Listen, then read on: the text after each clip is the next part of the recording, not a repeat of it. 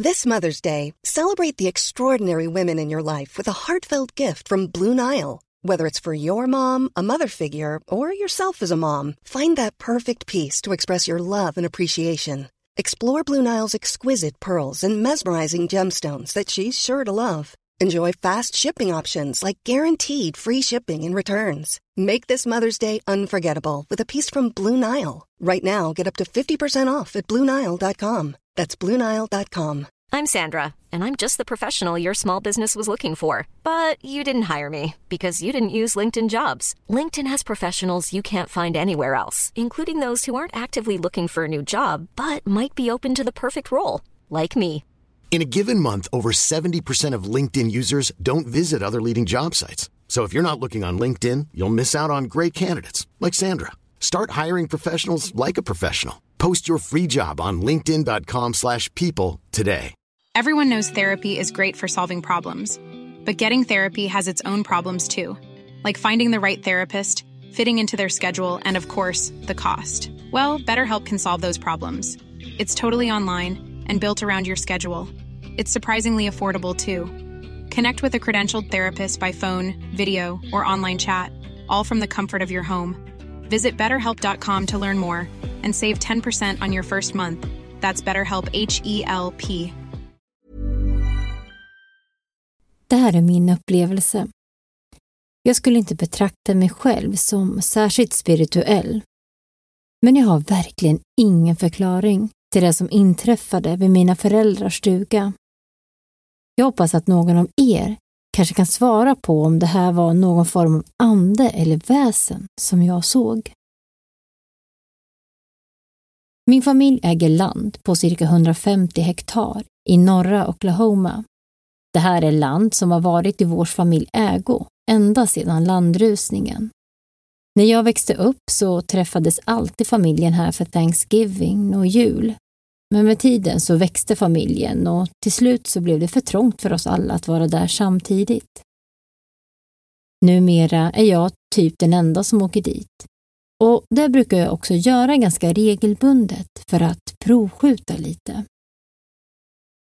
Jag åkte dit tidigare i år och hade en upplevelse som har skakat mig så illa att jag inte har pratat om den förrän nyligen. Och jag kommer aldrig att åka tillbaka dit ensam igen. Jag kom dit runt 14 och satte upp mina måltavlor. Men något kändes konstigt. Jag använde sådana elektroniska hörselskydd som förstärker ljudet och omgivningen. Och jag märkte efter en stund hur allting verkade stanna. Det var alltså ingen vind, inga insekter, inga fåglar. Bara total och absolut tystnad. Och det var väldigt ovanligt för det här området. Men jag genomför i alla fall mina vanliga övningar och när solen började gå ner så blev det så här märkligt igen. Jag känner en konstig lukt. Det luktar ungefär som en skitig kattlåda blandat med en illaluktande kropp. Samtidigt så ser jag hur ett gäng prärievargar korsar fältet till vänster om mig. Nästan som att de medvetet undvek att gå in i skogen i närheten. Sen så börjar jag höra störningar i mina hörselskydd och vad som lät som underliga röster som talade på något obegripligt språk.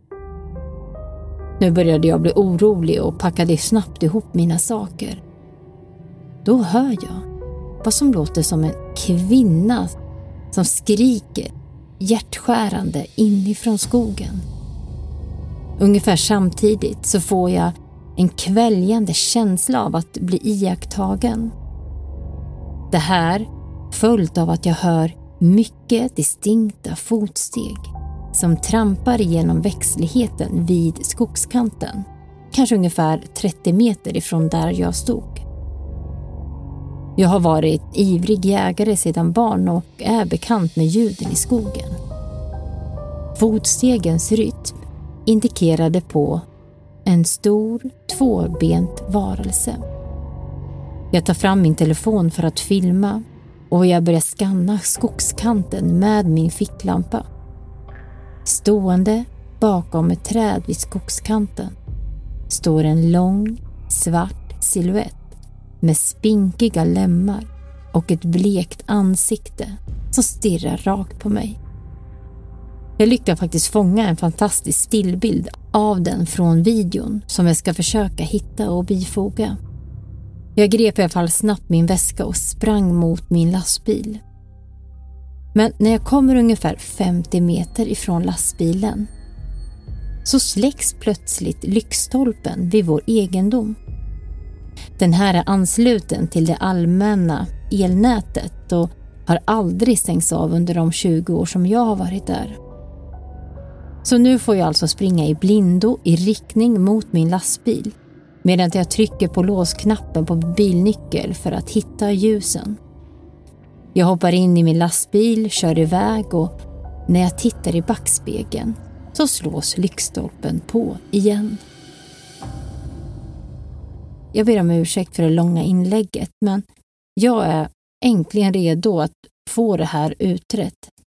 Jag betraktar mig själv som en rationell person som inte nödvändigtvis tro på de här sakerna. Jag har gjort allt för att rationalisera eller komma fram till en rimlig förklaring för de sakerna som jag upplevt. Men jag har ingen förklaring. Den typen av rädsla som jag upplevde var en rädsla som jag aldrig har känt förut.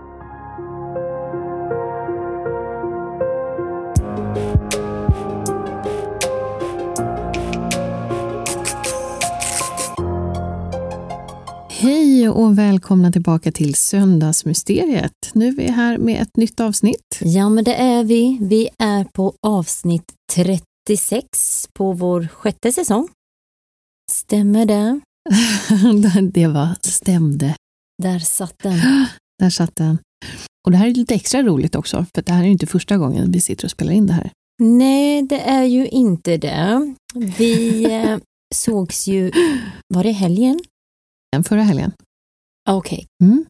Ja, men då sågs ju vi i alla fall och tänkte att nu ska vi sitta tillsammans för första gången och podda ihop. Ja, det var ju liksom eh, familjededication i det här, ska ni veta. Att eh, vi liksom skjutsade ju ut våra män med våra barn i ett par timmar i inte så kul väder. Resultatet? Inte så bra. Eh, vi hade nog inte tänkt igenom det här med ljudet. Vi tänkte ju att ni kanske kan ha överseende att ljudet blir kanske inte exakt som det är nu, men nej, det blev ju jättedåligt. Nej, det var skit. Och så hade vi en tupp också i ett helt avsnitt. Ja. Som, som var gal och gal. Oh, ja, våra grannar har ju eh, en tupp och eh, den ville ju inte ge sig. Den höll ju verkligen på non-stop i en halvtimme säkert. Ja. ja. Men hur som helst, så idag då, så har ju vi ett spännande avsnitt till er. Vi ska ju faktiskt köra ett litet eh, spökhistorieavsnitt kan man väl säga. Det tycker jag att man kan säga. Eh, historier som vi mestadels då har eh, hittat på Reddit-forumet. Jag tycker att vi kör igång. Ja, men det gör vi.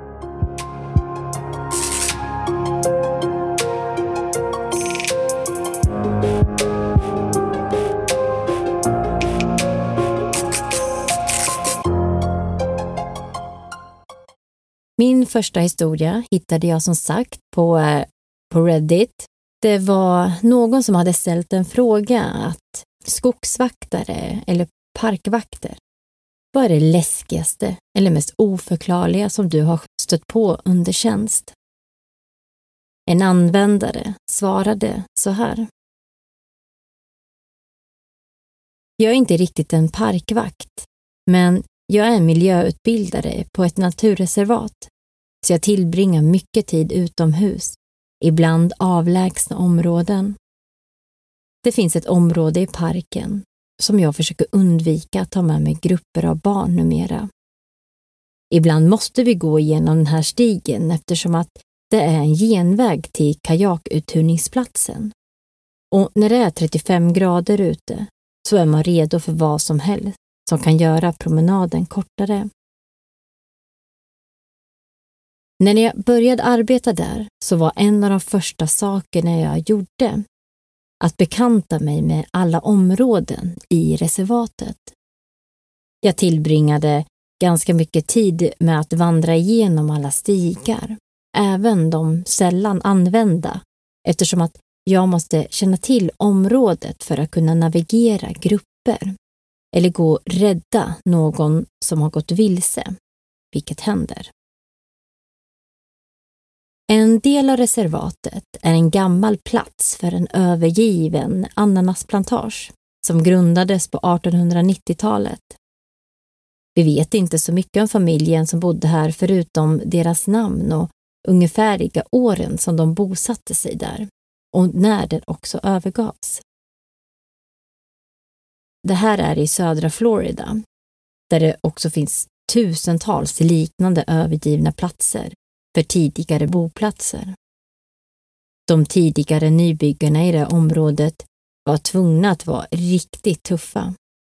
Det här var ju innan järnvägens tid och den närmaste staden låg ungefär fem mil söderut genom vad som då var vildmark utan några riktiga vägar.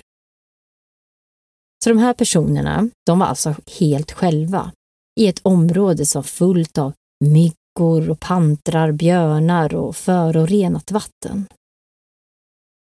Det finns en smal stig genom det som en gång var boplatsområdet. På en av mina första dagar så bestämmer jag mig för att vandra där. Jag kom ungefär en kilometer in när jag började känna konstiga vibbar. Jag har alltid varit ganska känslig för mina omgivningar och jag har tillbringat tillräckligt med tid i avlägsna naturområden för att veta att om något inte känns rätt så betyder det förmodligen att dina instinkter plockar upp något som du bör vara uppmärksam på. Vanligtvis så betyder det här att din hjärna uppfattar små rörelser på marken som indikerar att en otrevlig orm kan vara i närheten eller kanske något annat djur som du inte vill konfrontera. Även om pantrarna nästan är borta så har vi ju fortfarande aggressiva vildsvin och lodjur som fritt strövar omkring. Så jag stannade tvärt och stod alldeles tyst. Jag tittade noggrant runt efter varningstecken. Men det fanns inga. Och jag såg heller inga färska spår. Men den dåliga vibben, den fanns fortfarande där. Jag ryckte på axlarna och fortsatte. Stigen blev smalare och den dåliga känslan den fortsatte att växa inom mig. Jag kände att jag blev iakttagen och förföljd. Nu är det här ett isolerat område så möjligheten att någon följde efter mig var inte särskilt stor. Men ja, absolut möjlig. Jag stannade efter varannan meter. Stod tyst och lyssnade men det fanns inga ljud. Faktiskt inga alls. Inte ens fåglar. Nu började jag svettas och hjärtat började rusa. En röst började eka i mitt huvud. Du är inte välkommen här. Du är inte välkommen här. Vänd om. Du är inte välkommen. Ja, tänkte jag, jag är säkert bara nervös över det här nya jobbet. Jag kom till en kurva och stannade. Mina fötter ville inte gå längre. I huvudet så blir frasen högre och högre. Du är inte välkommen här. Du är inte välkommen här. Jag hör då ett brak bakom mig, men när jag vänder mig om så fanns ingen där. Inget djur, ingen människa, ingenting. Och vegetationen här var tillräckligt gles så att jag skulle ha sett något om det var något där. Jag vände om och lämnade platsen på en gång. När tiden gick så avfärdade jag händelser som att jag säkert bara varit feg och nervös för att vara ute alldeles ensam. Men ungefär en månad senare så tar jag en lägergrupp genom stigen till kajakuthyrningsplatsen där våra kajaker väntar på oss. Jag bestämmer mig för att ta barnen genom den smala stigen för att spara ungefär tio minuter. Vi kommer till samma kurva på stigen och barnen blir tysta. Det här är nioåringar på ett sommarläger och de är aldrig tysta. Jag tittar bakom mig på ett barn som såg ut som han var rädd till döds. Jag gillar inte det här, säger han. Varför inte då? frågade jag. Han tittar på mig rakt i ögonen och säger Jag känner att vi inte är välkomna här.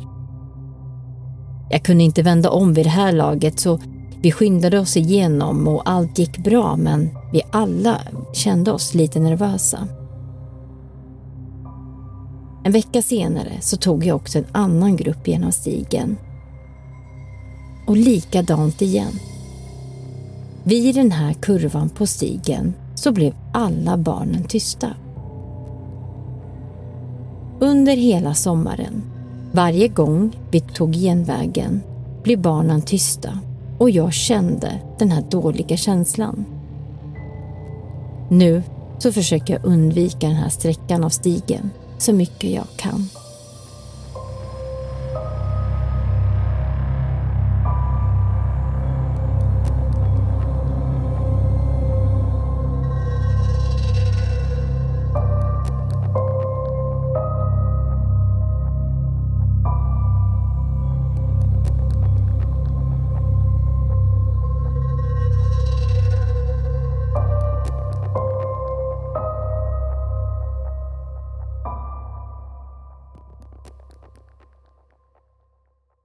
Jag har varit biolog ända sedan jag var 22 år gammal.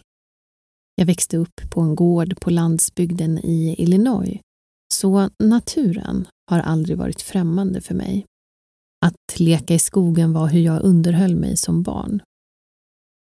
Efter att ha tillbringat så mycket tid i skogen så förväntar sig ibland människor att jag kan ha historier som Bigfoot eller konstiga ljud eller hittat något konstigt altare i skogen. Men nej, det konstigaste jag någonsin stött på var när ett lodjur skrek. Det låter precis som en döende kvinnas skrik. Och ja, till alla som någonsin påstått sig höra en skinwalker eller goatman skrika i skogen på natten. Jag lovar er, det var bara ett lodjur. Sanningen är ofta tråkig och en besvikelse. Du skulle tro att det här betyder att jag tröttnat på skogen kanske, men jag förlorade aldrig min kärlek till den. Naturen är tråkig. Det är därför jag gillar den. Du vet vad du kan förvänta dig och det är därför att jag efter college beslutade mig för att göra studier i naturen till min heltidskarriär. Jag är biolog för Sierra Club, specialiserad på ekosystemen i mellanvästern i Amerika. Fiskar, fåglar, hjortar, älgar, björnar, vargar och liknande. Jag har tillbringat veckor i brandtorn, stugor, campingplatser. Alltid mil bort från civilisationen. Jag samlar vanligtvis data om lokalt djurliv, mäter föroreningar, bedömer om ekosystemet är stabilt eller om någonting hotar Arbetet är inte glamoröst, men jag tycker om det. Och naturen hade fortfarande aldrig överraskat mig. Förrän mitt sista uppdrag kom. Jag blev utsedd att vara stationerad ensam i en stuga i Ozarkbergen. Uppdraget skulle pågå i tre veckor i maj. Sierra Club hade blivit medveten om en stadig minskning av den lokala älgpopulationen under det senaste decenniet. Inget dramatiskt, men det väckte ändå tillräckligt med oro. Och mitt jobb var att göra en folkräkning av djurlivet mäta föroreningar som vanligt. Och Det här är mitt dagboksinlägg för mitt uppdrag. Och det börjar med min första natt. Jag kom på kvällen i början av maj. Inget var fel de första två nätterna. Det verkar vara ett uppdrag som vilket annat som helst. Ljuden från skogen var precis som du förväntade dig. Syrsor, en ugglas hoande och då och då ett älgrop. Jag skickades ju hit i maj eftersom det är deras parningstid. Älgarna är ute och letar efter ja, sina dejter. Och det gör dem ganska lätta att räkna. Älghanarna är ganska enkla. Honan ger ut ett rop och väntar på att en hane ska hitta henne. Vanligtvis är det lite först till kvarn. Men om det bara vore så, eller hur? Det var tydligt att kärleken var i luften. Och trots allt ropande skulle man kunna tro att det skulle börja se älgar. Men vid andra dagen hade jag fortfarande inte sett en enda. På tredje natten låg jag vaken i sängen, orolig. Det var ju någonting som inte stämde. Men jag kunde inte riktigt sätta fingret på vad det var. Och jag höll på att somna när ett honrop skar genom natten. Ja, jag suckade ju återigen. Det var andra gången den natten jag hört henne. Men var är grabbarna någonstans? Och det var då jag insåg till slut vad det var. Jag flög upp ur sängen. De senaste tre nätterna hade jag inte hört något annat än honans parningsrop, vilket borde ha lockat dit varje hane inom en kilometers avstånd. Så nu måste det ju finnas någon hane i området. Efter tre nätter med honans rop, varför har det inte hänt något? Tredje dagen gick jag ut i skogen igen och letade återigen efter något tecken av älg i skogen. Och jag hittar ju något som jag inte alls väntat mig. Efter ungefär 400-500 meter från stugan märker jag något brunt. En luddig massa i skogen. Men är det en älg som ligger och tar en tupplur mitt på dagen? Jag tog fram min kikare för att titta närmare och märker att den är helt blickstilla. Jag blev genast lite på hugget, så jag tar tag i mitt gevär och närmar mig sakta älgen. När jag kom fram och rundade djuret för att se framsidan kan jag inte tro mina ögon. Det var ett fullständigt blodbad. Den hade blivit urtagen och det lilla som var kvar hängde löst ut ur brösthålan. Rebenen hade dragits isär och enorma klomärken gjorde ärr på flanken. Huvudet satt knappt kvar på kroppen, enbart med några köttsträngar. Jag var nära att få upp min frukost och ställer mig upp och försöker samla mig. Jag har aldrig sett något liknande. Det här var en älgtjur i sina bästa år. Säkert närmare 2,5-3 meter. Kungen i skogen.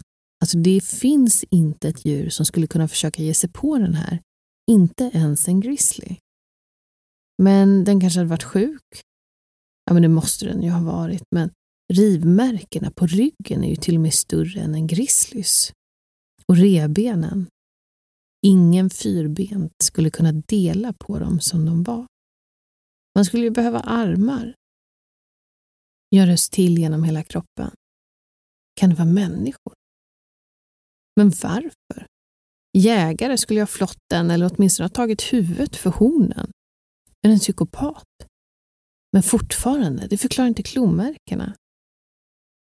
Vad det här än var så måste ju det rapporteras. Jag skickades hit för att undersöka minskningen av älgpopulationen och det här, det måste ju vara relaterat. Jag fiskade upp min kamera för att ta lite bilder. Att behöva dokumentera den här fasansfullheten från varje vinkel var hjärtslitande. Blicken i dess ögon. Den här älgen hade varit skräckslagen när den dog. Jag gick för att ta en sista bild och precis när slutaren klickade till registrerade mina öron något. Det var ett ljud bakom mig som min kamera nästan hade överröstat. Jag vände mig om. Jag hade knappt hört det, men det var där. Ett grenknak. Min kamera hängde runt min hals och mitt gevär på min axel. Jag lät det ena falla för snabbt ta upp det andra. Idiot, tänkte jag för mig själv när jag riktade geväret mot ljudet. Jag hade blivit så skakad av synen av kroppen att jag helt bortsett från en viktig detalj. Dödandet var ju färskt. Den här kroppen hade ju inte ens börjat förmultna. Den här älgen hade ju varit död i högst en halv dag och det betyder att vad det än var som dödade den kan fortfarande vara nära. Med mitt gevär fortfarande riktat mot platsen backade jag bort mot stigen. Min vandring tillbaka till stugan var den enda gången i mitt liv som jag känt mig rädd för skogen. Pulsen hög. Träden omringade mig från alla håll, ingen sikt. Pulsen ännu högre. Jag ryckte till vid minsta ljud, sänkte aldrig mitt gevär, tittade aldrig bort i mer än fem sekunder åt gången. Pulsen hög. Jag känner mig som ett byte. Aldrig veta var faran skulle komma ifrån eller när. Jag slappnade inte av förrän min stugdörr var stängd och låst bakom mig. Pulsen hög. Jag tillbringade resten av dagen inne i stugan, omskakad och jag förberedde bilderna och skickade dem till mina överordnade. Det skulle ta en eller två dagar innan de svarade och tills dess var ju min plan att undersöka under dagen och med mitt gevär redo. Men den här natten var min sista natt i stugan. Jag höll på att göra mig i ordning för att gå och lägga mig när jag hörde en älgko ropa igen. Den första jag hört den dagen. Och nära. Väldigt nära. Vilt undviker byggnader. De luktar eld och metall och bensin. Allt det sånt är onaturligt för dem. De håller sig borta. Vad gjorde den här älgen så nära min stuga? Jag kikade ut genom mitt fönster in i skogens mörker. Men inget tecken av henne. Hon måste ha varit bortom trädlinjen. Jag griper tag om mitt gevär. Självklart så ska jag inte skjuta älgen, men jag kanske skickar några skott upp i luften för att skrämma iväg henne.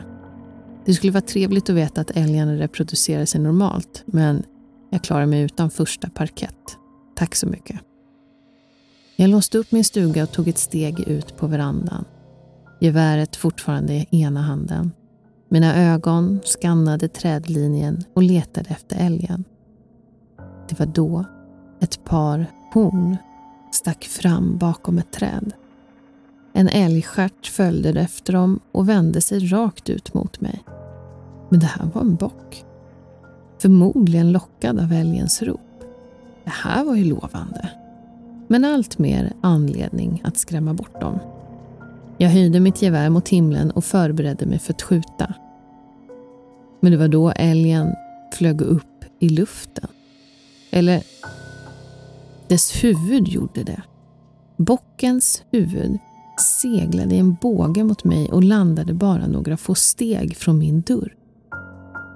Jag stod där chockad. Försökte förstå vad som precis hade hänt.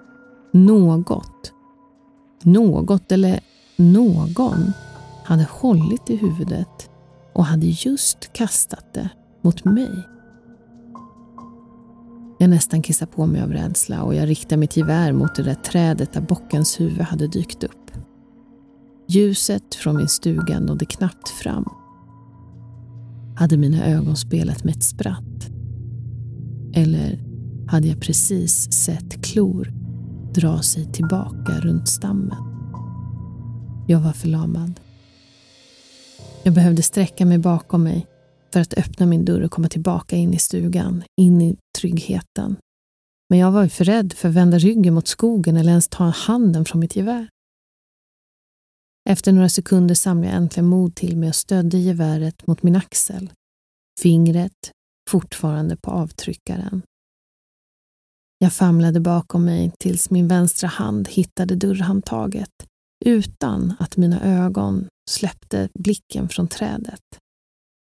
Tack gode gud, dörren hade inte låsts bakom mig och med min vänstra hand vred jag om handtaget och tryckte upp dörren och drog sedan tillbaka den till mitt gevär. Jag backade snabbt in i stugan och slog igen dörren och låste. Jag skyndade mig till fönstren och drog för alla mina persienner och kontrollerade att det var låst. Aldrig släppte jag mitt gevär ur räckhåll. Skräcken jag kände när jag närmade mig varje fönster. Aldrig veta om det skulle finnas någon eller något på andra sidan glaset som stirrade tillbaka på mig. Det fanns ingen, vilket var nästan lika obehagligt. Jag skyndade mig till satellittelefonen för att ringa sheriffens kontor vid foten av berget. Lättnaden jag kände när de svarade. Ni måste komma hit upp, ropade jag. Ja, men vem är det här? Det var sheriffens biträde i andra änden. Jag hade träffat honom och sheriffen innan jag började min vistelse i stugan. Det är jag. Jag är killen stationerad uppe i stugan på berget. Jaha, ja, vad är problemet? Det är någon här som jävlas med mig. Ni måste komma hit nu. Ja, men vänta, vänta, ta det lugnt. Nu får du lugna ner dig. Vad är det du menar? Menar du som barn eller något? Nej, det är inte några förbannade barn. Någon här uppe kastade precis ett avhugget älghuvud mot min stuga. I min panik hade jag på något sätt haft närvaron att i alla fall inte använda frasen någon istället för något. Jag ville ju inte att killen skulle tro att jag var full eller galen. Jag behövde ju bara att de skulle komma hit.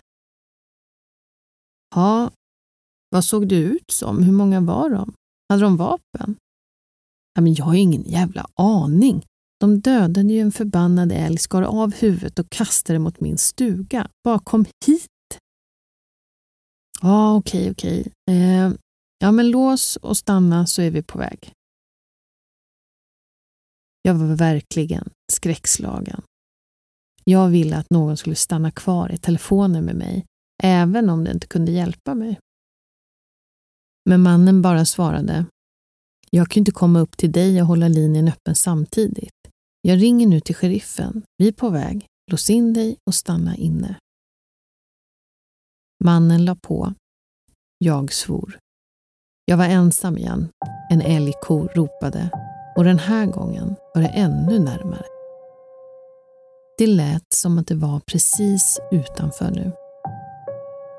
Jag tog upp mitt gevär igen. Det var då knackandet började. Medan jag pratade med biträdet hade jag inte sett på fönstren. Ljudet kom från fönstret till höger om min ytterdörr. Mina ögon vidgades av skräck. En enda grå klo knackade på högerkanten av fönstret. Bara en klo. Vad det än var den tillhörde ville den hålla sig ur synhåll. Klon slutade knacka. Istället drog den sig längs med fönstret och utom min synhåll. Ljudet var hemskt. Men det slutade inte när det lämnade fönstret. Jag kunde fortfarande höra det skrapa längs med min stugas träväggar. Varelsen repade genom massivt trä. Kunde den ta sig genom mina fönster? Varför gjorde den inte det? Mina knän skakade. Jag följde ljudet av repande med mitt gevär. Mitt sinne rusade. Pulsen hög. Kunde den här saken ta sig in? Hur lång tid innan sheriffen dök upp? Jag var ju högst upp på berget. Körningen hit upp tog 45 minuter. Även om de skyndar sig så kunde det ta en halvtimme. Men skulle de kunna stoppa det här? Ska jag försöka ta mig till min lastbil? Nej, eh, vad det än är så kan du nå mig innan jag fick igång lastbilen. Det var något som gnagde i bakhuvudet på mig men jag kunde knappt tänka. Skrapandet blev högre och högre. Vad det här var hade rivit en tjurälg i stycken. Hur kunde jag stoppa det? Tjuren. Det var då jag insåg det. Huvudet. Det var ju samma huvud som tjuren jag hade sett tidigare. Det hade samma ärr ner längs med höger kind. Den här saken försöker göra narr av mig. Den måste ha varit där när jag hittade den döda älgen. Den har iakttagit mig. Och nu har den kastat huvudet efter mig. Var den ute efter att skrämma iväg mig? Få mig att lämna dess revir? Jag flämtar till. Med mitt sinne som rusade så har jag inte märkt att skrapandet har slutat. Var är den? Mina ögon flög från fönster till fönster. Inget tecken efter den. Tills det kraftiga dunket precis ovanför. Den är på taket för helvete, tänkte jag. Dess fotsteg ekade genom min stuga och mellan varje steg hördes rytmiska knackningar utan tvekan från dess klo. Testa den efter svagheter. Leker den bara? Det hade bara gått några minuter sedan jag ringde till sheriffens kontor. Jag var fortfarande långt ifrån säkerhet och jag hade inte rört mig sedan samtalet. Saken på mitt tak dunkade från punkt till punkt. Chocken började släppa taget. Fokusera. Tänk, sa jag till mig själv. Saken hade förmodligen sett mig genom mitt fönster. Den var precis ovanför mig. Badrummet. Badrummet var den säkraste platsen. Där finns inga fönster. Om den väl bröt sig in så skulle den behöva leta efter mig och sen bryta sig in genom badrumsdörren. Det kunde ge mig en extra minut. Och det kanske skulle rädda mitt liv. Varelsen visste vad jag var. Jag var tvungen att försöka ändra på det här. Så att jag smög av mig mina skor. Fortsatt med mitt gevär riktat mot taket så sparkade jag en sko mot min säng. Och säkert nog följde dunkarna på mitt tak med och stannade precis ovanför stället där min sko hade landat. Mhm, den spårar mig. Jag skuffade långsamt till badrummet, lyfte inte fötterna, rädd för att göra ett endaste ljud. Bönfallande om att dörren inte skulle gnissla öppnade jag badrummet, redo att låsa in mig. Jag stängde dörren efter mig och hoppades att jag inte skulle dö här. När jag hörde ett högt skrap, följt av en stor duns. Den hade hoppat ner från taket. Nu var den på marken. Varför gick den iväg? Jag vågade inte hoppas att den kanske hade tröttnat. Kanske hade den hittat något annat byte. Det var då jag hörde kvinnan skrika. Jag flämtade och höll för munnen. Hur var det möjligt? Ingen annan är här uppe. Men en vandrare kanske? Skriket kom igen. Jag grep tag i mitt gevär och jag grät. Jag grät nu. Jag var förlamad av rädsla och den där saken var där ute. Jagade någon stackars kvinna och jag är för feg för att hjälpa henne. Jag vill ju bara stanna i det här badrummet och gömma mig. Hoppas att varje sekund saken spenderar på att jaga den här kvinnan var en sekund närmare sheriffen att komma hit. Jag vet inte hur länge jag satt där, skräckslagen. Ett annat, mer desperat skrik. Det fanns något i kvinnans skräck. Hon var räddare än jag var och där satt jag och lät henne dö. Min skam övervann min rädsla. Jag grep tag i mitt gevär hårdare och lämnade badrummet. Jag gick bestämt till dörren, redo att möta vad den här varelsen än var. Kanske kunde jag distrahera den, köpa tid för henne att fly. Kanske skulle sheriffen hitta henne, även om saken fick mig först. Precis när jag sträckte mig efter dörrhandtaget skrek hon igen. Ett smärtsamt döende skrik. Jag var för sent ute.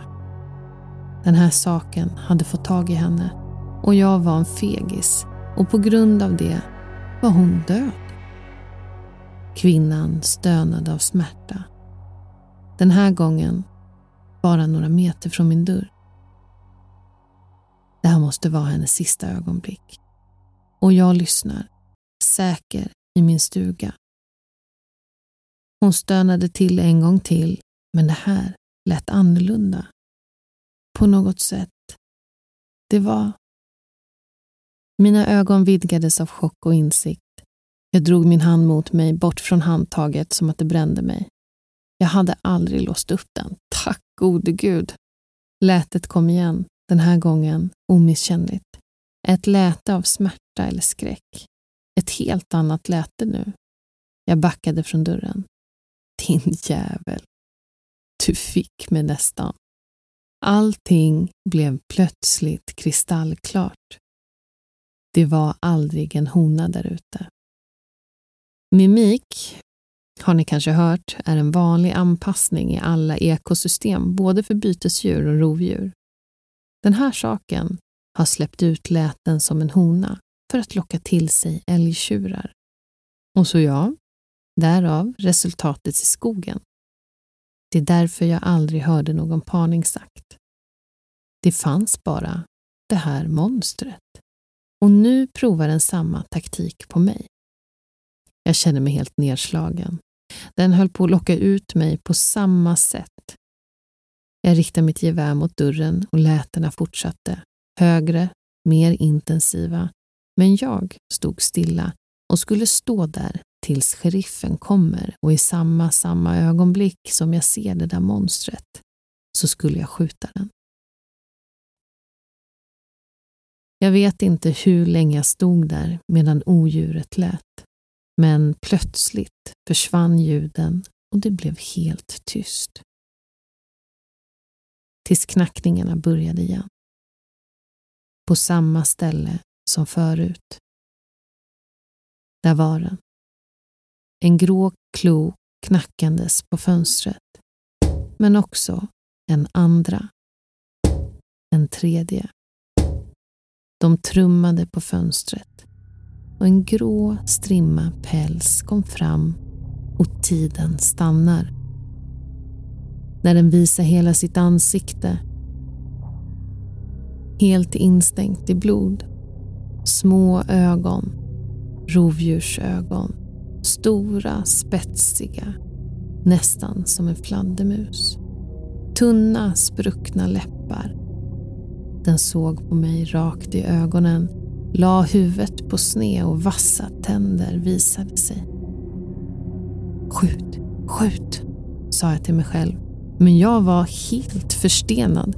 Ljus strimmade in genom främre fönstret och monstret försvann ur sikte.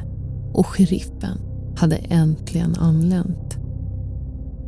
De två släntrade fram till min dörr och knackade på och jag öppnar. De båda backar snabbt några steg och drog vapen och sa åt mig att lägga ifrån mig mitt. Jag var fortfarande i chock. Det enda som höll dem från att skjuta mig måste ha varit mitt skräckslagna uttryck. De frågade mig vad fan som pågick, men jag kunde knappt prata. Jag fick bara ur mig att de måste komma in, att det fanns något där ute. De bad mig följa med till stationen.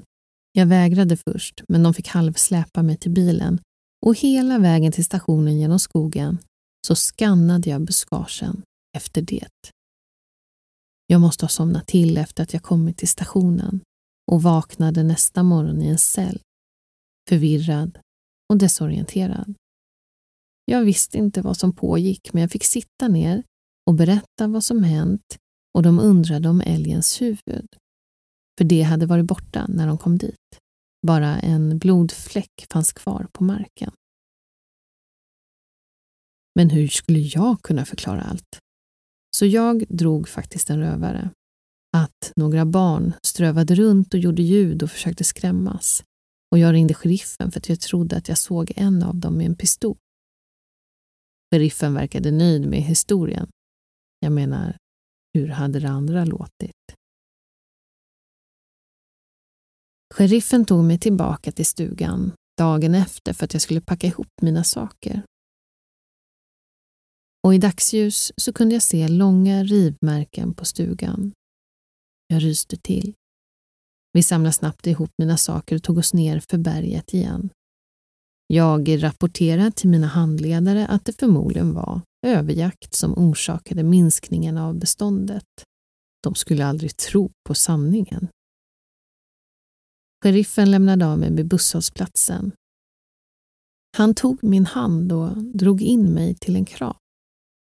Tog plötsligt ett stadigt grepp om min axel. Kom inte tillbaka, viskade han. Jag tittar fundersamt på honom och han stirrar mig i ögonen. De känner till dig nu. Har din doft. Sett ditt ansikte.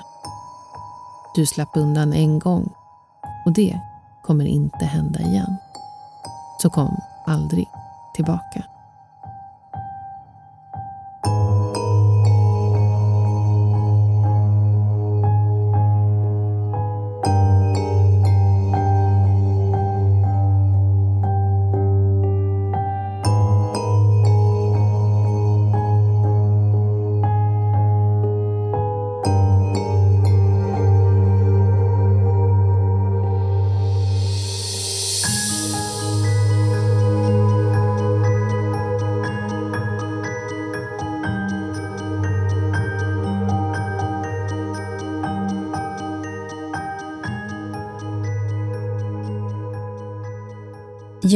Här var ju lite skogsrelaterade historier om saker eller väsen som eh, man kanske kan stöta på där. Men eh, vi har ju hittat eh, lite andra historier också. Och för vår nästa historia så ska vi ta oss till ett vårdhem i Storbritannien.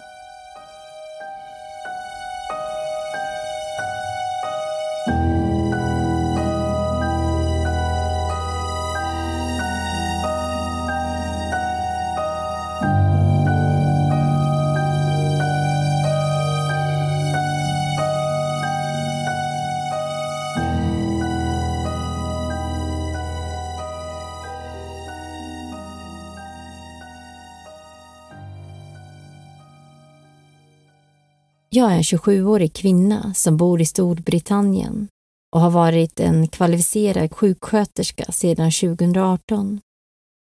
Jag specialiserar mig på stroke och rehabilitering efter stroke, men arbetar även på ett privat vårdhem, ibland för att tjäna lite extra pengar.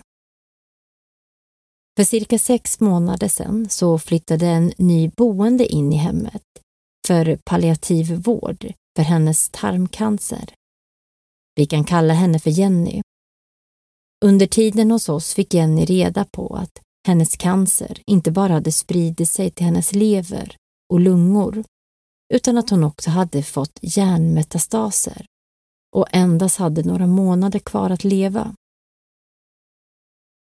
Efter ungefär två månader började hon bli orolig när vi skulle hjälpa henne tillbaka till hennes rum på kvällen för att få henne redo för natten.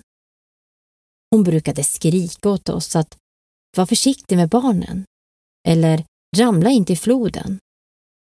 När vi frågade vad hon pratade om förklarade hon att hon kunde se en flod som flöt genom hennes rum och massor av barn som lekte i den. Hon var nödvändigtvis inte rädd för barnen utan hon ville bara inte att vi skulle stå på dem och skada dem. Läkarna och sjuksköterskorna trodde alla att hon hallucinerade på grund av hjärnmetastaserna och den mängd medicin hon tog. Så vi alla såg bara till att vi inte stod på de platserna där hon pekade. För några månader sedan så gick Jenny bort fridfullt och jag har inte tänkt så mycket mer på barnen eller floden sedan dess. Men för två veckor sedan så flyttade en ny boende in i Jennys gamla rum. Vi kan kalla henne för Sara. Och jag vill påpeka att Sara inte bodde här när Jenny var här och de har aldrig träffats. Och ingen skulle heller någonsin ha nämnt Jenny för Sara. Saras första vecka hos oss gick bra och hon anpassade sig väl. Tills häromnatten när vi försökte ta henne tillbaka till hennes rum för natten och hon vägrade. Hon sa att hon aldrig skulle gå in till det här rummet för hon kunde inte sova på grund av allt oljud och att hon inte gillade hur nära de alla kom. Vi frågade vad hon menade eftersom att det var ju väldigt tyst på det här hemmet på natten. Och hon sa Jenny. Jag frös till is. Jag frågade henne igen vad hon menade och hon sa Jenny och barnen gör så mycket oljud när de leker och det håller mig vaken om natten. Jag var i absolut chock och har svårt att gå in i det här rummet sedan dess. Jag har alltid varit skeptisk men jag kan inte se någon annan logisk förklaring för det här. Jag har frågat andra i personalen men ingen har nämnt Jenny eller barnen i floden för Sara. Kan någon snälla säga mig om det finns en annan förklaring för det här?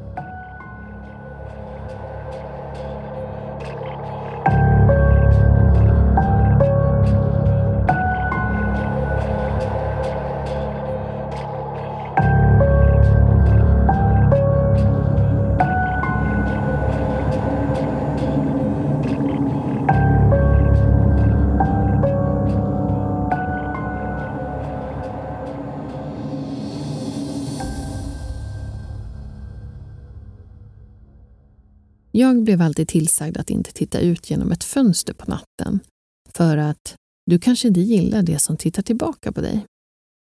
De kallar det en gammal kärringskröna eller något sånt. Men för mig var det bara massa dumheter. Så jag gjorde ju det motsatta med flit. Som de flesta i min ålder så antar jag att jag kände att jag spottade i ansiktet på någon föråldrad, halvdan logik som någon gammal person hade kommit på. Jag menar, vem i helvete går runt och tittar in i folks fönster? Eller? Eftersom jag inte trodde på spöken, monster, demoner eller vad som helst brydde jag mig inte om den tanken heller. Jag vet, några av er kommer säga att det finns läskiga människor som har blivit kända för att göra det här. Men jag har alltid bott i ett mycket trevligt grannskap. Så sannolikheten för att det här skulle hända var ganska liten. Eller så trodde jag i alla fall. En natt gick jag upp i sängen för att göra en sen natteposition i porslinsbanken. Jag var och kissa. Jag var klar och tvättade mig.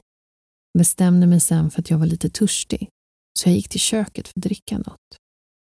Jag tog ett glas, öppnade kylskåpet och fyllde det med gurklimevatten jag har där. För vem vill dricka vanligt kranvatten? Jag drack klart och när jag var på väg att lämna köket så kände jag att ah, jag måste ändå kika lite, sa jag till mig själv när jag gick dit. Jag gick närmare köksbänken för att sträcka mig upp och kika ut genom fönstret ut mot gården. Jag tittade ut och som vanligt fanns det ingenting där. Jag vände mig om för att gå tillbaka till mitt sovrum jag bestämde mig för att ta en till titt. Det var det mest hemskaste ansikte jag någonsin sett som stirrade tillbaka på mig. Ansiktet som var blekt vitt log mot mig. Men inte med ett vanligt leende. Dess leende var omänskligt brett, fyllt med vassa tänder. Jag skrek till och sprang till mitt rum, hoppade i säng och täckte mitt huvud med filtar. Vad i helvete var det där? Viskade jag för mig själv och försökte få det ur mitt sinne och somna om. Men det kan jag lova, det tog ett tag. Nästa morgon frågade mina föräldrar mig varför jag hade skrikit kvällen innan. Ja, jag gav dem en klen ursäkt om att jag hade sett min spegelbild i fönstret och det hade skrämt mig. De verkar nöjda med min förklaring så det blev inte så mycket mer prat om det utan vi fortsatte den dagen som vanligt. Dessutom var jag övertygad om att jag själv hade föreställt mig den här hela grejen från första början. Det hade varit mitt i natten och jag var extremt trött och mina ögon spelade förmodligen spratt med mig. Den natten befann jag mig uppe sent och jobbade med ett arbete för en av mina kurser. Det hade gått timmar sedan middag och jag började känna mig lite hungrig. Och jag visste att det fanns en liten burk med hummus och lite goda kex nere i köket. Så att dit gick jag. Med mitt mellanmål i handen började jag gå tillbaka till mitt rum. När jag passerade det där fönstret så stannade jag och tittade på det. Jag ville verkligen inte titta ut genom det, men jag vägrade att böja mig för någon slags övertro. Det var 2020 och jag var student för guds skull. Min hjärna fungerade helt enkelt inte så. Så jag gick bort till fönstret igen och tittade ut. Ingenting, där ser du, sa jag självgott till mig själv. Övertro var fel igen. Jag gick några steg ner för hallen, vände mig om och gick tillbaka till fönstret och tittade ut igen. Där var ansiktet. Det låg sitt ondskefulla leende. Jag tappade hummusen och kexen när jag backade bort från fönstret. Jag ville skrika men kunde inte få fram ett ljud. Saken på andra sidan fönstret lyfte en blek hand och viftade ett långfinger åt mig som en mor som säger till sitt barn. Jag flydde till mitt rum och när jag kom in såg jag att persiennerna på mina två fönster var öppna. Ansiktet var där och stirrade på mig. Jag sprang tillbaka ut i hallen, in i badrummet och smällde igen dörren bakom mig. Jag sjönk ihop på toaletten med huvudet i händerna och bad saken snälla gå sin väg. Jag hörde ett ljud ovanför mig och när jag tittade upp på det lilla badrumsfönstret var ansiktet även där. Det log fortfarande medan det skakade på huvudet. Ja, men det verkar ju inte sluta. Förtvivlat reste jag mig upp, går in i duschen och drog för duschdraperiet. Jag stannade där resten av natten, men jag sov inte. Nästa morgon hittade mina föräldrar mig i badrummet. Jag försökte hysteriskt berätta för dem vad som hade hänt, men de såg bara på mig som om jag vore galen. Och efter att jag försökt täcka över alla fönster i huset tog de med mig till sjukhuset. Jag har varit inlagd i en månad nu och det är egentligen inte så illa. Doktorerna såg till att jag fick ett rum utan fönster, vilket verkligen har hjälpt min mentala hälsa. Och det har gått så bra att jag för några dagar sedan fick tillbaka min mobiltelefon. Men med all den här tiden så har jag funderat på det här. Det som ledde mig till den här punkten. Och jag har bestämt mig att jag kanske hade fel. Jag hade fel om skrönor och vidskepelse. Faktum är att jag uppmanar alla som hör det här att inte avfärda de gamla sätten. De finns där av en anledning. Med det sagt så finns det ett annat talesätt jag hört som jag inte kan låta bli att vara orolig över. Särskilt med tanke på att jag har en spegel i mitt rum.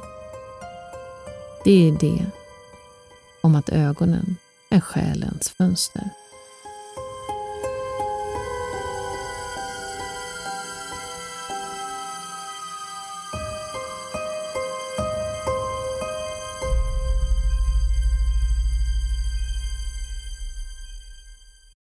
Jag var 15 år så släpptes filmen Paranormal Activity. Och det var efter det som jag och min vän bestämde oss för att prova på att spela Ouija board. Vi fick kontakt med någon som hette Frank och jag minns att han brukade säga störda saker som att min mamma står bakom dig och gillar inte dig och jag kommer att överdosera på piller. Bara konstiga och sjukt mörka saker. Men min vän och jag, vi trodde ju såklart båda att vi bara drev och försökte skrämma varandra. Men några veckor senare, när jag låg och sov i min säng, så hände något. Jag hade en hylla ovanför huvudet på sängen där min nallebjörn från lågstadiet satt. Nallen hade suttit där i år utan att flyttas vid änden av min säng stod en byrå med en spegel vänd mot sängen. Jag vaknade av att nallen föll på mitt huvud. Och när jag vaknade till så tittade jag direkt in i spegeln. Där såg jag en flicka som borstade sitt hår framför min byrå. Jag gnuggade ögonen flera gånger och istället för att försvinna så blev hon bara tydligare. Men ju mer jag stirrade, desto mer kändes det som att jag tittade på mig själv när jag var yngre, kanske 6-7 år gammal, eftersom hon hade tjockt kastanjebrunt hår men bar ett nattlinne av sån här gammal stil. Snart insåg jag att det inte var jag, så jag gömde mig i täcket och efter att ha kollat flera gånger för att se om hon var borta, så försvann hon äntligen. Jag var livrädd. Hur som helst så slutade vi med brädet och gjorde andra saker som vanliga tonåringar gör. Jag berättade aldrig för någon om det jag såg, förutom några vänner, men skrev av det som att, att jag såg saker när jag fortfarande drömde. Vi snabbspolar 11 år. Jag är nu 26. En dag så hämtade jag min syster och körde hem henne när hon började prata om när jag och min vän använde det här brädet. Hon sa något i stil med Jos, min andra syster, och jag svär på att du tog in något i huset. Jag ryckte mest på axlarna och så frågade Varför tror du det? Och hon svarar Jo, vi brukade vakna och se en tjej som satt och borstade sitt hår framför oss. Jag i princip ställde mig på bromsen och vad i helvete? Och hon säger Ja, alltså hon sa ingenting eller gjorde ingenting, bara borstade sitt hår. Sen så erkände jag att jag också hade sett henne, men att jag bara hade trott att jag hade drömt. Hur som helst så har vi inte sett henne på många år, vilket eh, jag är ganska glad över, för jag vill inte ha någonting i huset. Men jag måste erkänna att det fortfarande skrämmer mig och jag vill verkligen inte se henne igen. Så dagens läxa. Lek inte med ouija-bräde. Det är verkligt. Och om mina systrar och jag såg samma spöke så kanske du också bjuder in något du aldrig skulle vilja ha i ditt hus.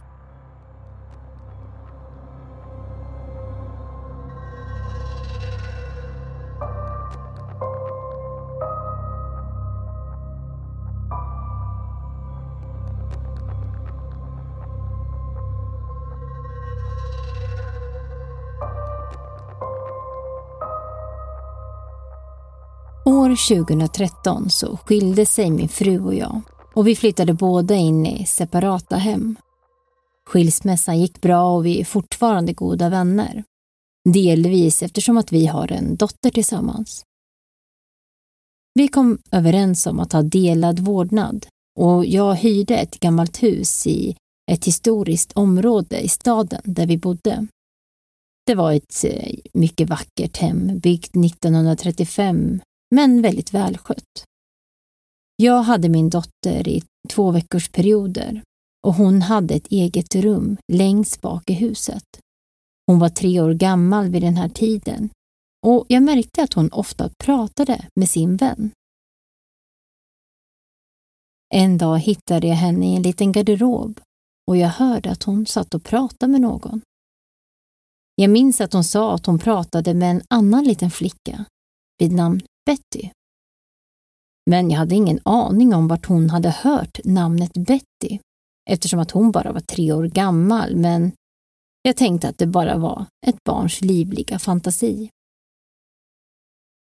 Tänk på att jag är en ensam pappa till en liten flicka. Jag har verkligen ingen aning om vad man gör när det gäller kläder, hår eller bara små flicksaker i allmänhet. Hennes mamma är bra på sådant, men inte jag. En kväll så la jag min dotter efter hennes bad. Jag minns att jag borstade hennes hår den kvällen men det var allt jag gjorde. Nästa morgon kom hennes mamma för att hämta henne från mitt hus och min dotter hon hade precis vaknat. Så hennes mamma hon gick in till sovrummet och upptäckte att min dotters hår var fixat i två perfekta inbakade flätor. Hennes mamma var verkligen stolt över mig först, att jag hade fixat hennes hår så gulligt. Men jag sa att jag har inte gjort det där. Jag kan ju inte ens göra en vanlig fläta. Ännu mindre två perfekta inbakade flätor. Vi frågade då vår dotter hur hennes hår hade blivit fixat. Och hon berättade för oss att Betty hade gjort det under natten. Jag bröt direkt kontraktet med hyresavtalet och flyttade ut inom nästa månad.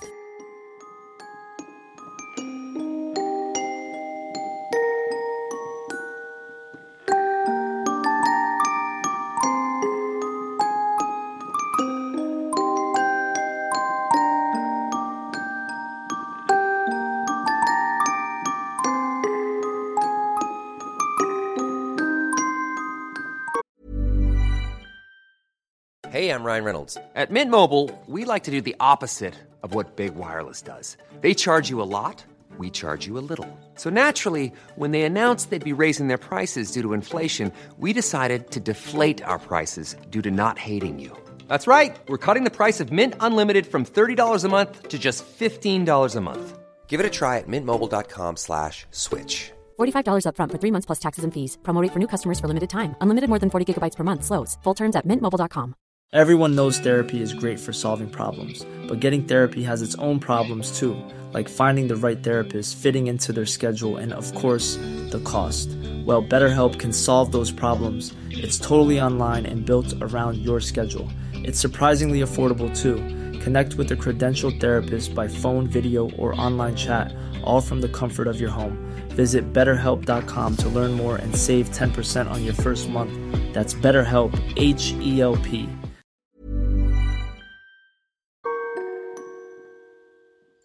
Ja, det här blev man ju inte mindre rädd av direkt. Nej. Nej det, är ju, det är ju en nackdel med att, att läsa på inför de här avsnitten. Det är ju att alltså man sover ju inte så jäkla bra.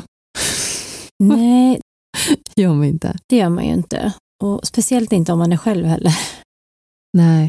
Men apropå att vara själv så fick ju du höra en historia av din syster. Ja. Får vi ta den nu? Tror du? ja, men det kan vi väl göra. Det borde vi väl få. Ja. Hon får väl klaga på mig annars. Eh, ju, det var ju den helgen vi satt och spelade in första gången då. ja. Original. Eh, och då hörde, hörde hon av sig till mig där på morgonen. Det fick vi ju faktiskt precis när vi satt och spelade in. Eh, och då sa hon så här. Jag måste ju faktiskt ta fram det, ska vi se. Mm. Då sa hon så här, hon bor i eh, Alltså hon bor i ett ganska stort lägenhetshus. Eh, Källgrensvägen 37. postnummer tre trappor. Dörren till. Mm. Eh, där bor hon i alla fall i ett eh, men hon bor i ett stort lägenhetshus. Eh, och inte svingamla, men inte supermoderna. Eh, hur som helst, det här var ju på natten då, så hör hon hur hissen i lägenhetshuset kommer upp till hennes våning. Och hissdörren öppnas och sen så ringer det på hennes dörr. Och hennes ringklocka den är liksom intryckt, alltså knappen är trasig och intryckt. Så att det blir som en liten knapp bara. Så alltid när jag kommer dit då knackar jag på dörren för att den här ringklockan funkar inte. Nu är det liksom att det, det ringer på den här ringklockan. Så det är det första problemet. ehm, och så hon är ju ganska snabbt där då, eh, för hon, hon var uppe på natten, fråga mig inte varför. Men sen då i alla fall så hon är ju ganska snabb till dörren för att hon bor i en mindre lägenhet. Och så är det ingen utanför. Och jag bara, ja, men vad fan, gick du och kollade då utanför och sådär? Hon bara, ja. Och hon hade ju öppnat upp och kollat. Mm. och det var ingen där. Det var inget spring i trappen. Ingenting. Det var ingen som hade gömt sig bakom dörren. Men sen så, så hon drar igen dörren och går in igen i lägenheten och sen så börjar det knäppa här och var i lägenheten i några minuter efter att hon hade stängt dörren. Så hon sa det, hon kände nästan som att det var som att hon släppte in någon i lägenheten. Alltså usch. Och då var det liksom som att någon tryckte på knappar, ungefär som när man knäpper på kaffebryggaren. Och sen när hon gick upp då också så hade hon ja, skulle koka kaffe i vanlig ordning och då var hennes mockamaster redan varm Men- på morgonen. Men då, alltså var, var den avstängd, alltså mockamasten, Ja, men det hade varit så att den hade varit på. Eh, och sen, för den har väl någon slags timer tänker jag. det vet, jag vet inte hur hennes funkar men hon skulle väl upp och sätta på kaffe och då var den redan liksom lite varm. Ja. Hon bara, kanske maskinfel? Du vet, man försöker ju förklara bort Mm. saker. Kanske. ja, men precis. Hon kanske var uppe och knappade på den på natten, jag vet inte. Eh, Gick i sömnen. Ja, ja, nej, hon släppte in något. Det- ja, garanterat. Är väl lite en... Eh, ja, det är inte första grejen som har hänt i hennes lägenhet heller. Så jag känner ju, ja, Men hon får ju skriva in alla historier som har hänt någon gång. ja. Hon behöver flytta därifrån. Eller inte. Nej. Alltså jag tänker det här är ändå bra. Eh, det är ju en så- liten portal kanske. ja, Gud vad trevligt. men jag tänker också för vår del att vi kan få lite information. Ja, kanske ska åka och ha en seans där. Ja, eller jag tänker ännu mer egoistiskt. Att vi får lite first hand eh, spökhistorier till podden. Ja, det är mycket sant. Men för hennes skull, Verkligen. absolut. Flytta. Jag hade... Mm. Alltså, usch. Ja, nej, jag hade, åh, jag hade inte kunnat so- somna om sen. Men eh, mm, det var trevligt. Ja, åh, det där... åh, usch. Jag, säger, jag tror jag säger allt i min mardröm, men det där jag hatar ju. Alltså, Ja, men just när man är själv också, det Jag- tycker jag är riktigt. ja, jag vet. Ja, Och så knackar det på. Och så bara ingen där. Usch, Nej. jag kan inte ens tänka börjar det paniken. hända grejer sen. Nej. Ja, ja, men det är ju kul med spökhistorier. Jag gillar ju också det här, eh, den som jag läste upp, eh, sjukhuset där. Sånt tycker jag Mm. också är lite, för det, det är liksom också läskigt på ett annat sätt. Mm. Ja, men det känns så nära på något sätt. Du vet att alla vi, ja nästan alla, har väl någon gång varit på ett sjukhus Mm. eh, och kommer någon gång i livet ha en, eh, en nära anhörig eh, som kommer vara i en sån situation på ett Mm. eller annat sätt. Mm. Alltså just i det här skedet när man är Alltså när, ja, du förstår vad jag menar. Jag förstår vad du menar. Och på något sätt så har man kanske lite, eller i alla fall jag, enklare att ta till mig sånt och känna att gud, det här kan ju verkligen vara någonting som man själv kommer vara med om någon gång. På det sättet. Och det tycker jag också är, vi kanske pratat om det förut också, men att, att det här är ju sånt man hör. Och jag har ju Mm. hört historier förut som, eh, om man till exempel min farmor. När hon låg på dödsbädden så, nu kommer jag inte Mm. ihåg exakt hur det var, men att hon såg typ sin mamma komma in eller om det var någon annan. Eh, och Mm. jag tycker det man hör så många sådana att, eh, att de, man kan se att de ser någonting när det börjar närma Ja. sig. Jo, men så är det ju. Visst, Men det här var ju också lite läskigt just att hon såg barn och sen att den Mm. andra också ser hon tidigare som har legat där plus de här barnen. Bara, det är Jenny.